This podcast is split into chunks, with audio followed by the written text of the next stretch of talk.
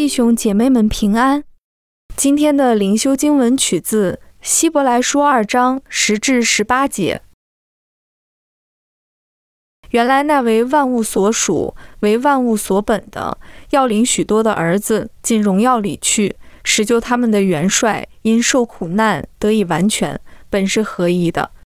因那使人成圣的和那些得以成圣的，都是出于一，所以他称他们为弟兄，也不以为耻，说：“我要将你的名传与我的弟兄，在会中我要颂扬你。”又说：“我要依赖他。”又说：“看啊，我与神所给我的儿女。”儿女既同有血肉之体，他也照样亲自成了血肉之体，特要接着死败坏那掌死权的，就是魔鬼，并要释放那些一生因怕死而为奴仆的人。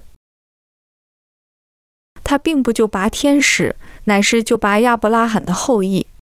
所以，他凡事该与他的弟兄相同，为要在神的事上成为慈悲忠信的大祭司，为百姓的罪献上挽回祭。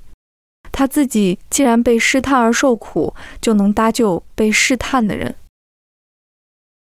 让我们同心祷告：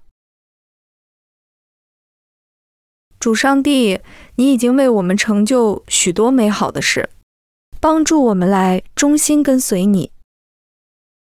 Amen。愿神的仁慈怜悯常常向你显明，愿他扶持你。一生与你同在。今天的读经灵修是由 Growing Faith at Home 施工提供。